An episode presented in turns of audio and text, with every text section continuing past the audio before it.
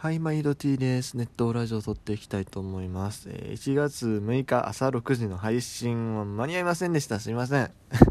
えっとね、なんで今日の6時配信できなかったかっていうと、まあね、撮ろうっていうか、まあ撮れたには撮れたんですけども、ちょっとまあ、ある話題が気になっておりまして、えー、それの方がね、まあ、朝6時がまあないし、あるいはまあその後すぐぐらいには割とわかるだろうなというふうに呼んでおったんですね。うん。ところがですね、そう、だからそのタイミングで僕撮ろうと思ってたんですよ。思ってて、それでまあ昨日の夜はね、確かもう3時、まあ寝る体制になる、は寝る体制に入ったのは多分2時ぐらいかな。だからその前に1本撮ろうと思ったら全然撮れたんですけども、あ昨日僕結構昼間寝てたんで 多分あの、夜そんな寝れへんやろうなと。うん。それまあだから2時とか3、結局まあね、ちゃんと寝ることができたのは3時半とか多分そんぐらいだと思うんですけど、そっからまあ寝れても、朝、まあ、早くて5時、遅ってもまあ、7時ぐらいには目覚めるやろうなと 思ってたんですよ、僕は。うん。きっちりね、寝てしまったんですね。まあ寝てしまった時はその方がいいんやけど健康のこと考えたら。ちゃんと朝11時も寝てしまいましてその後。でですよ気づいたらあもう朝6時からだいぶ過ぎてしまったなというところで。そしてその気になる話題の方もですね、え、オチが見えてきたんです。気になる話題とは何だったかと言いますとですね、えー、菅野投手の、えー、ポスティングの話ですね、えー、朝朝じゃない、えっ、ー、とね、1月5日、現地時間の1月5日で、まあ、菅野は決めると言われてたんです。実際交渉の期限はもうちょっとあったはずなんですけども、菅野自身はまあ、そういうふうに考えてるらしいよという話が出てたので、まあだから明日の朝一のネットラジオはもう菅野の話題で行こうと。まあ他の話題も一応ああるにはあったんですけども、菅野の話題で行こうと思ってですね、そう、ちょっと温存してた温存というか取らずにいたんです。まあ日本出しっていう手もあったんですけども。まあまあとりあえずそういう方向でしてたんですよ。そしたらまあね。もう起きたらお昼やないかという感じだったんですが。えー、その菅野投手の方が何？残んの？残んの？残るん？え？って感じっすよ、ほんまに。えー、今のところアメリカの複数のメディアがそういう風に伝えてるというところだそうです。結局その、ジャイアンツがね、もうむちゃくちゃ菅野に提示してるらしいんですよ、今。もともと年俸が6億5千万。もうこの時点でもう日本球界最高。多分、過去見ても最高とかなんちゃう？6億5千万ってなるとね。まあ、そんぐらい払、払ってるにもかかわらずですよ。ええ。なんとそっからまた上積みすると。いくらなんのや？多分多分でも去年成績良かったことも考えると31っていう年齢も考えると下手すりゃほんまもうそれこそメジャーリーグと同等？同等までいかんかな。でも多分年8億ぐらいの契約を出してるんじゃないですか。まあ、あるいはもっと長期契約いや、長期は出してない。3、4年契約してたな。うん。3、4年で、その代わりポスティング認めるみたいな契約も出てたと思うんですけど、いやー、やりよったなと。やりよったなと。ジャイアンツやりよったなと。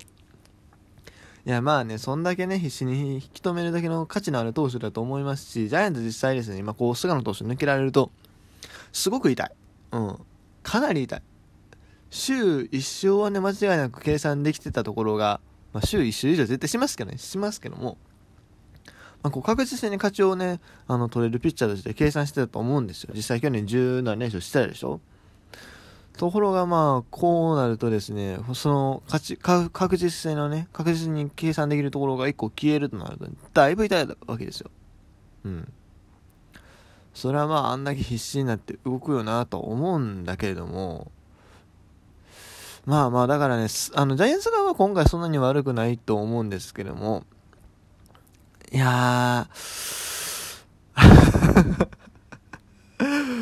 まあ、メジャー球団もね、まあ、コロナ禍、コロナ禍っていうのはね、さすがにね、うん、ちょっとかわいそうなところである。で、しかも、まあ前年ね、こう、す菅野の前年にですね、山口淳が行って、まあ、今のところあんな成績ですからね、それももしかしたら影響してるのかもしれないよね。でも菅野と山口俊ってもう日本人からしたらもう、まあ言うたら悪いけどね、これ山口俊には悪いけども、だいぶ差があるピッチャー仲もあるんですけどね。うん。ただまあアメリカ人がしたらそんな、ちゃんと、その、差が分からんのか。いや、まあ、そんなことないと思う。多分、契約的には山口俊よりはるかにいいものを出してくれてると思うんだけど、それでもやっぱこう、ジャイアンツと比べるとっていうところなんかな。単、あの、1年でだいたい、うーん、そうね、出して3、4億とかってことなんかな。あれ、前券がもともといくらやったっけ？前券の年俸がいくらやったかな？ああ、基本が3.3か。まあ、あれは確かフィジカルチェック引っかかったからなんで、うーん、まあ、プラスがあるとして、まあ多分、4億、5億ぐらいなんでしょうね。高めに見ても。その額やったら、菅の時は納得いかへんのかな。まあ、3.3やったらでもそれ、納得いかへんわな。うん、まあまあ、とにかく、そんな感じで、ですね、まあメジャーの方もなかなか厳しいと。とはいえな菅野も、なんやろ。もっとこう、ね、自信を持ってメジャーに行くんやってなかったかなっていうか、うん。なあ、なんかちょっと菅野にがっかりしてるところはあるよね。もう結局お金の問題なんかと。ね。揺るがぬ思いその胸に魂込めたストレート勝利へ続く道進め菅野智之っていうね菅野の応援があるんですけども。揺るがぬ思いって何？思い揺らぎまくってるやないかってね思うんですけどね。まあまあまあでも。うーんまあしゃあないんやけどさ。しゃあないよ。しゃあないよ。菅野的にもね。うん。まあ評価が見合わないってなるとしゃあないんやけどもちょっとがっかりしてるよねやっぱり。まあそれはあのジャイアンツとね、こう、敵対する阪神ファンとして、こう、菅野が出ていかないっていう、その計算違いっていうのももちろんあるし、まあ、それが多分7、8割くらいなんだけど、僕ががっかりしてるのは。うん、いや、でもやっぱこう、日本を代表するクラスのピッチャーが世界でこうどんぐらい通用するのか純粋に見たい気持ちももちろんあるわけで。それでこうなるっていうのはねまあ残念ですね。いやまあまだ分かんないですけどねこうそういう報道が出てると。うんただでもその声自体確実に大きくなってるわけでアメリカ国内でもね。そうだからまあ仕方がうんまあまあまあ今の時点ではまあそうこうやってトーク出させてもらうわけですけども。はあ、残念です ということで、えー、ちょっと短いですけども。短いですけども。いや、まあ、あと、あと3分あるか。じゃあ、触れるか。えっとね、もともとだから、昨日撮ろうかなと思ってたネタとして、何があったかというと、えー、高橋奎二投手の結婚をね、ちょっと祝おうかなと思ってたわけですよ。まあ、これで12分はちょっと厳しかったかもしれないんで、まあ、ちょうどいいかな、今から喋る分で。えっ、と、ヤクルトね、高橋奎二投手も、これ昨日の朝出てた話題なんですけども、えー、ご結婚されるとね、まあその結婚自体はね、そんなに驚くところではないんですけども、お相手がね、まあまあ意外だった。まあ、高橋奎二投手が選ぶ相手として意外だったというよりは、相手の方が選ぶ相手として高橋奎二投手なのかっていうところにちょっとね、僕は驚いたんですけども、なんとね、元 AKB の板野さんとね、結婚されると。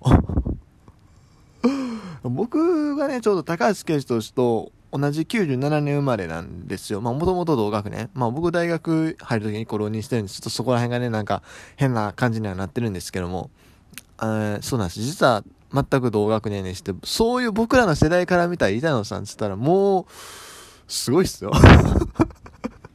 すごいっすよ。うん。まあ、女はね、結構こう、なんだろう、まあ、好き嫌い分かれるタイプの人間ではあったと思うんですけども、それ多分 AKB ファンの中でも結構分かれてたんじゃないかなと思うし、僕はね、AKB のファンではなかった、いや、なかったけど、まあ、ある程度詳しかったし、まあ、うん、詳しかった。まあ、そうね。と思うんですけどもいやまあそうでなくても僕ら世代でえいたら友達ったらすごいもうねあの超超すごいアイドルですよ本当に 中学生がこう憧れでさ好きな芸能人誰っつってその時に名前が上がるような人でしょ板野友美なんかね僕らがその中学生の頃にそういう話をしてたら、まあ、名前があが、まあ、上げてる人おったかどうか怪しいけども、まあでも、そういう感覚の人ですよ。うん。年齢的に結構離れてるかな、多分。えー、っと、29と23とかやったと思うね、多分。まあだから6つぐらい離れてる。まあだから言ってしまえばもうお姉さんっていう感じ。もう憧れのお姉さんみたいなね。そういう存在なわけですよ。板野友美って僕ら世代からすると。その方と結婚するって、いや、もうヤクルト夢あるな、ほんま。って感じなんですよね、ほんまにもう。阪神じゃ、まあ聞かないっすもんね、こんな。まあ、なくはないけれども、アナウンサーとかアイドルってほぼほぼないんですけど、やっぱヤクルト、夢あるよね。地味やけど、在京球団さすがって感じですね、本当に。うん。まあ、恋愛しやすいっちゃしやすいのかな、ヤクルトぐらいの方が。ジャイアンツやとね、こう常にま追っかけられがちやからね、ヤクルトやったらね、そんなに、そんなに注目度も高くないし、こういう恋愛って案外しやすかったりするのかなと思ったりするんですけど、いや、本当にね、おめでとうございます。いや、でもね、意外やったらね、うん。意外だけど、高橋奎二は本当にいい投手で、僕今日ね、神宮見に行った時にね、やられてます。えー、藤波が先発した試合に、ね、見に行ってですね、高橋がもうめちゃくちゃいいピッチングして、7回無失点とかな、もう阪神打線手も足も出ずみたいな感じだったんで、あれはいいピッチャーなんじゃないかなと思ったんでね、あの、これからぜひですね、まあ、奥さん幸せにできるようにですね、頑張ってほしいなというふうに思います。ということで、えー、今日のネットラジオこれにて締めさせていただきたいなというふうに思います。以上、T でした。